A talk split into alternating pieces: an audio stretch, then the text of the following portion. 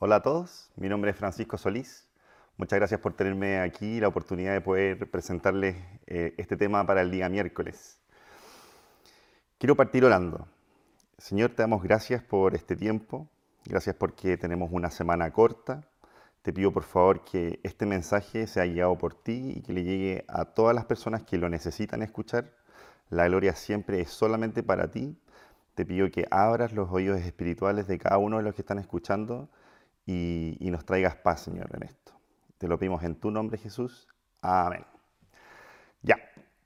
¿De qué quiero hablar hoy día? Voy a partir con dos versículos, que son los versículos base del tema. Primero, es Salmo 138, 8. En la NBI dice: el Señor cumplirá en mí su propósito.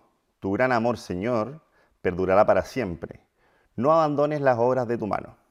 Y después Proverbios 6, 2 y 3. También es la NBI. Podemos hacer nuestros propios planes, pero la respuesta correcta viene del Señor.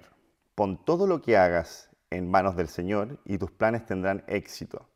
El Señor ha hecho todo para sus propios propósitos, incluso al perverso para el día de la calamidad. Hoy día les quiero hablar acerca del propósito. Y quería partir contándoles un poco de cómo ha sido mi experiencia con esto. Y partiendo más o menos desde los 6 años, cuando la primera vez me planteé qué es lo que quería hacer con mi vida. Y en ese tiempo, no sé si lo tenía más o menos claro que hoy día, pero quería ser paleontólogo, porque me encantaban los dinosaurios. Yo fascinaba y alucinaba con los dinosaurios. Y la verdad es que todavía me encantan y sé que si algún día, pronto espero, me vuelvo a juntar con Cristo, lo primero que le voy a pedir es: por favor, preséntame los dinosaurios. También me acuerdo de mi hermano Gabriel. Gabriel, cuando éramos chicos, él decía que quería ser un inventor. Y lo que él quería inventar particularmente era una billetera que tuviera plata infinita. Un genio, ¿no? De hecho, en ese tiempo obviamente él no sabía, pero la persona que creó la tarjeta de crédito, que por lo que investigué fue Frank McNamara, lo hizo porque olvidó su billetera en su casa cuando fue a un restaurante. Pero vamos al tema ahora sí. ¿Qué es el propósito? Quiero partir con una cita de la película Matrix Reloaded, una de mis películas favoritas. Dice así, es el agente Smith diciéndoselo a Neo: no se puede escapar a la razón, ni negar el propósito. Como ambos sabemos, sin propósito no podríamos existir.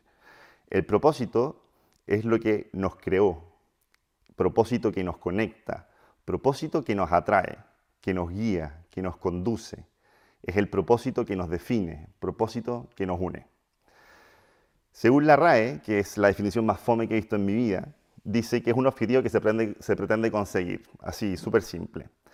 Y me las quise dar de lingüista, entonces busqué también en otros idiomas, y por ejemplo en latín es de propositum, y tiene que ver con poner algo adelante, porque pro es el prefijo de poner adelante, o en adelante, perdón, y positum es como poner. Y después también busqué en hebreo y arameo, y la palabra es bien similar, es gamar o gamer.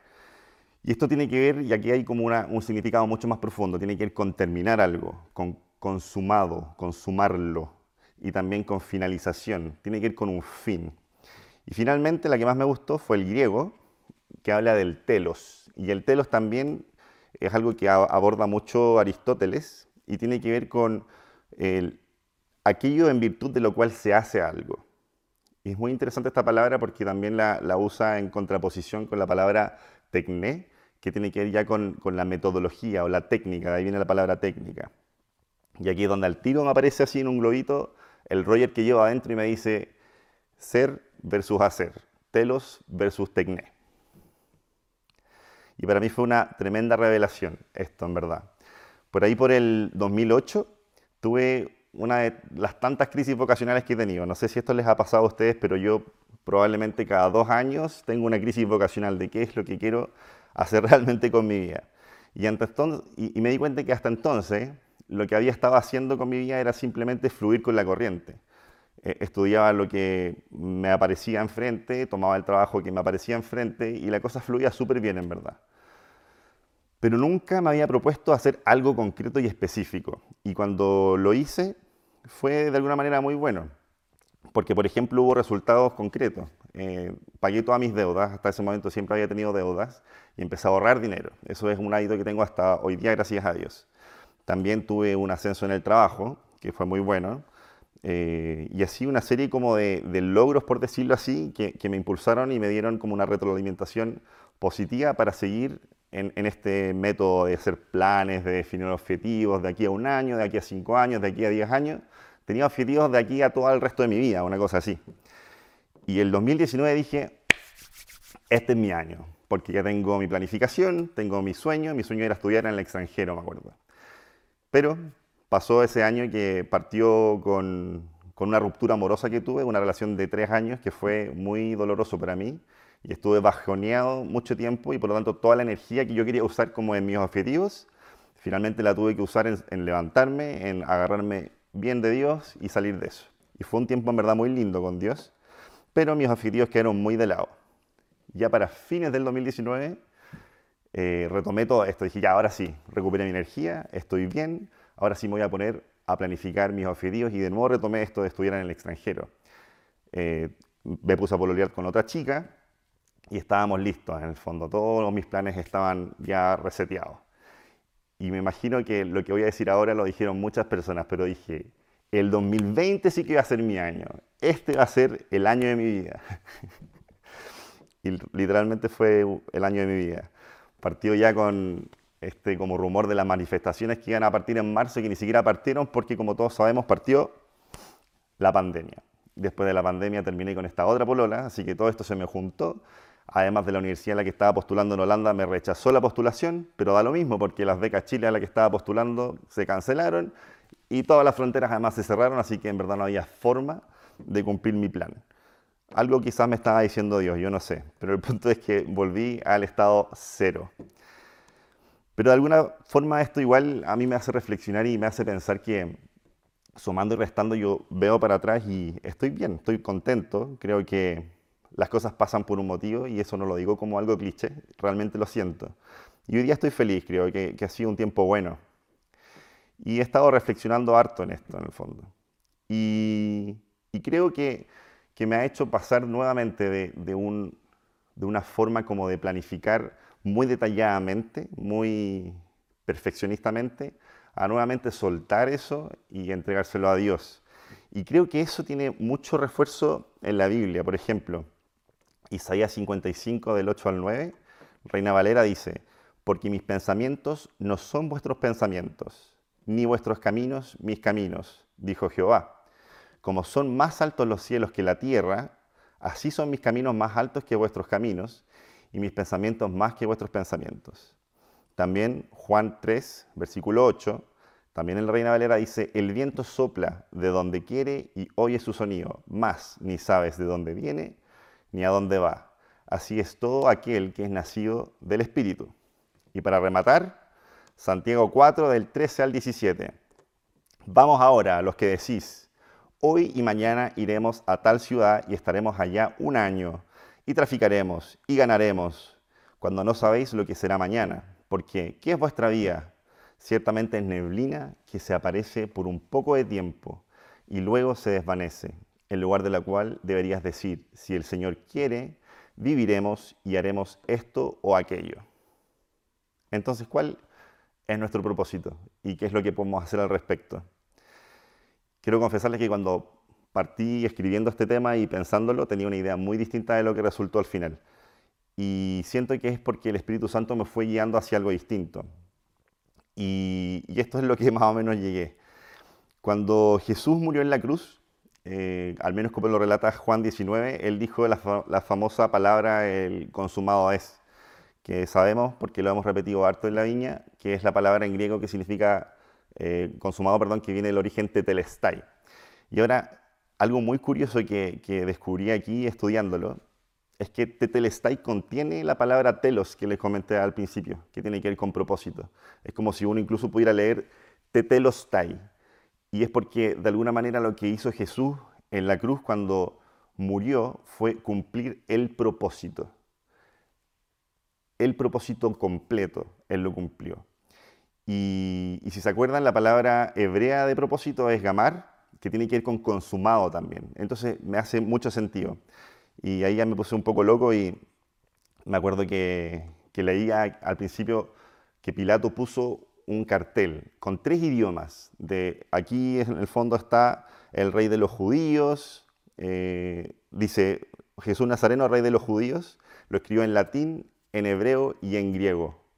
Y Cristo fue en ese momento el propositum, el telos y el gamar, todo junto. Entonces, la respuesta que yo encontré en la Biblia por lo menos es que Cristo ya cumplió el propósito. Y esto podría sonar medio raro, porque es como decir que no tenemos propósito, pero déjeme avanzar un poquito más. Colosenses 1:16 en la NBI dice, porque por medio de Él fueron creadas todas las cosas, en el cielo y en la tierra, visibles e invisibles, sean tronos, potestades, principados o autoridades. Todo ha sido creado por Él y para Él. Esta última parte es la que me encanta. Todo fue creado por medio de Él y para Él. Entonces, ¿cuál es el propósito? ¿Cuál es mi propósito? Como seguidores de Cristo, como nuevas criaturas que somos, en el fondo, nuestro propósito, esto es lo que yo pienso, no es hacer algo, no es planificar algo, no es imaginar un futuro específico. Nuestro propósito es Cristo. Cristo es nuestro propósito. Por lo tanto, nosotros logramos nuestro propósito cuando estamos en Cristo.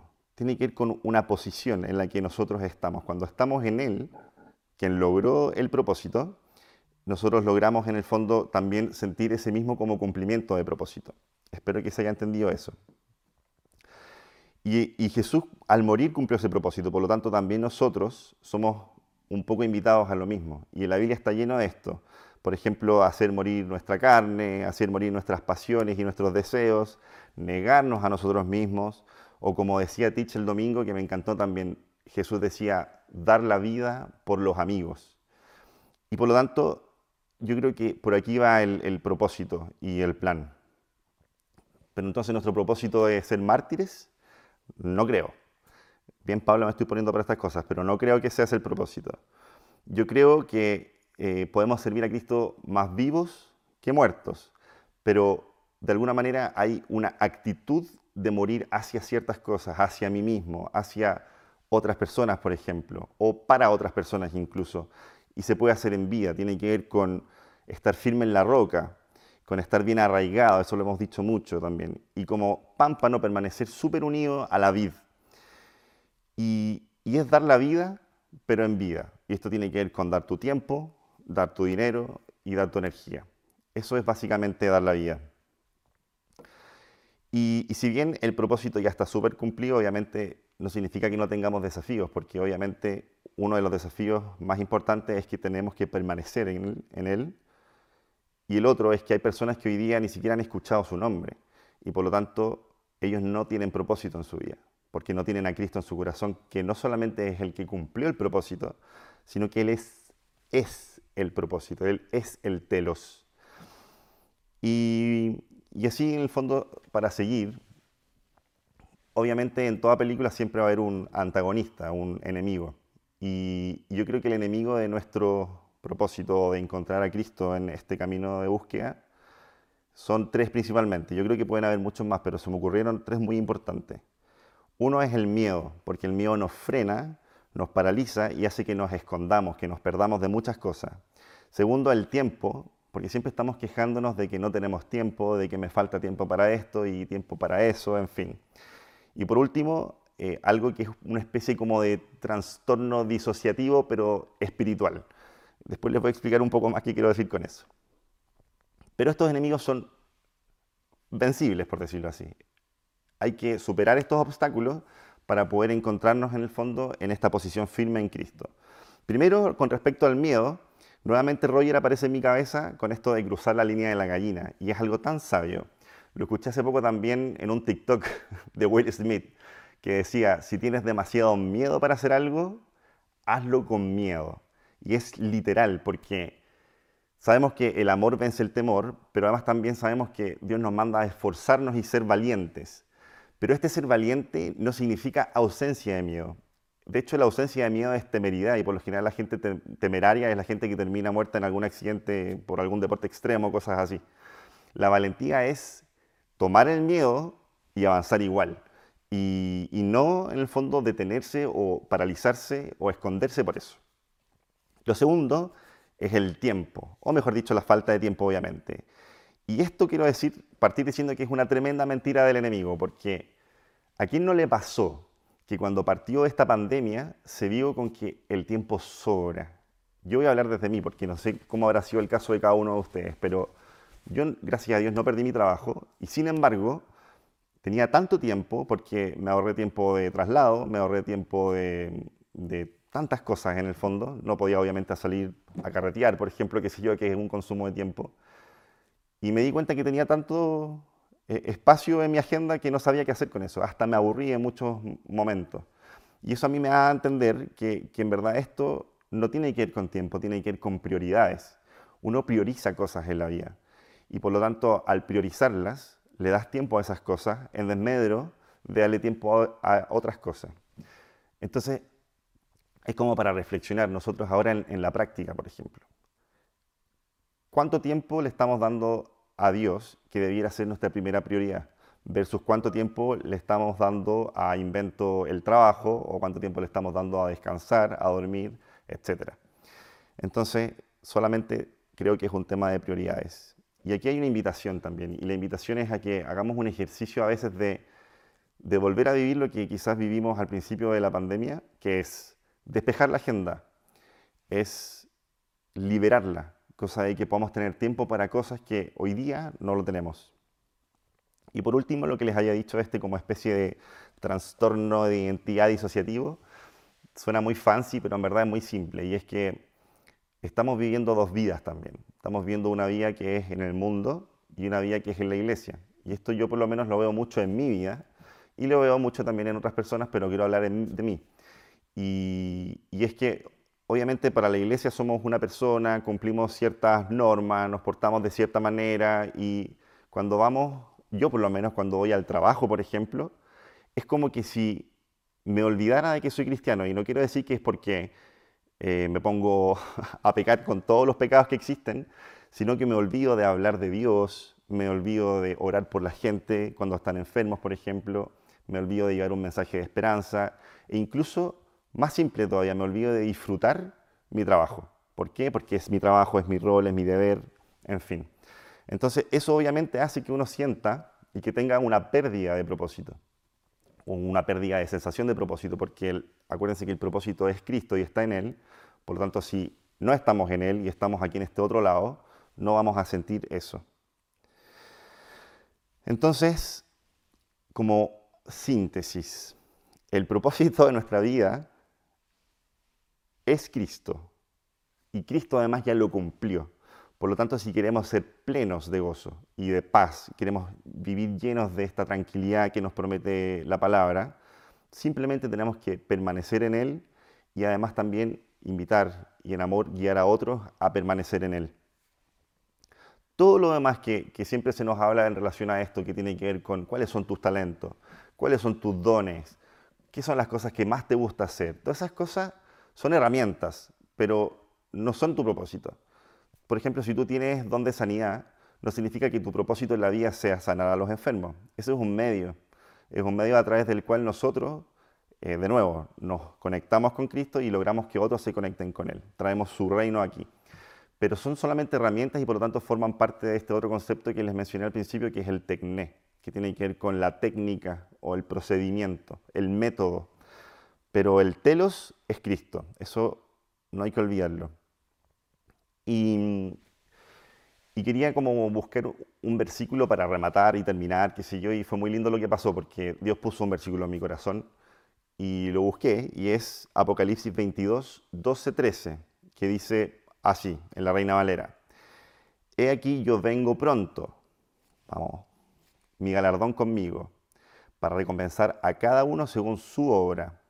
Yo soy el alfa y la omega, el principio y el fin, el primero y el último". Y este versículo me encantó, y al tiro obviamente dije, oye, cuando se refiere a principio y fin, ¿a qué se refiere con fin? Y fui a buscar, les prometo que esto no lo tenía preparado, y busqué el origen de la palabra fin, y en griego es el mismo telos. De nuevo, nuevamente, Jesús aquí está confirmando, está diciendo, yo soy el principio y el propósito. y además cumplió el propósito. Entonces es algo que para mí es tremendo. Ojalá, no sé si se puede transmitir a través de este medio, pero sería genial que me pudieran de repente, si es que me conocen y si es que no da lo mismo, darme feedback, porque me gustaría saber si es que esto les llega como me digo a mí, que Cristo es el propósito y lo está diciendo y lo está confirmando en su palabra. Entonces es una linda confirmación.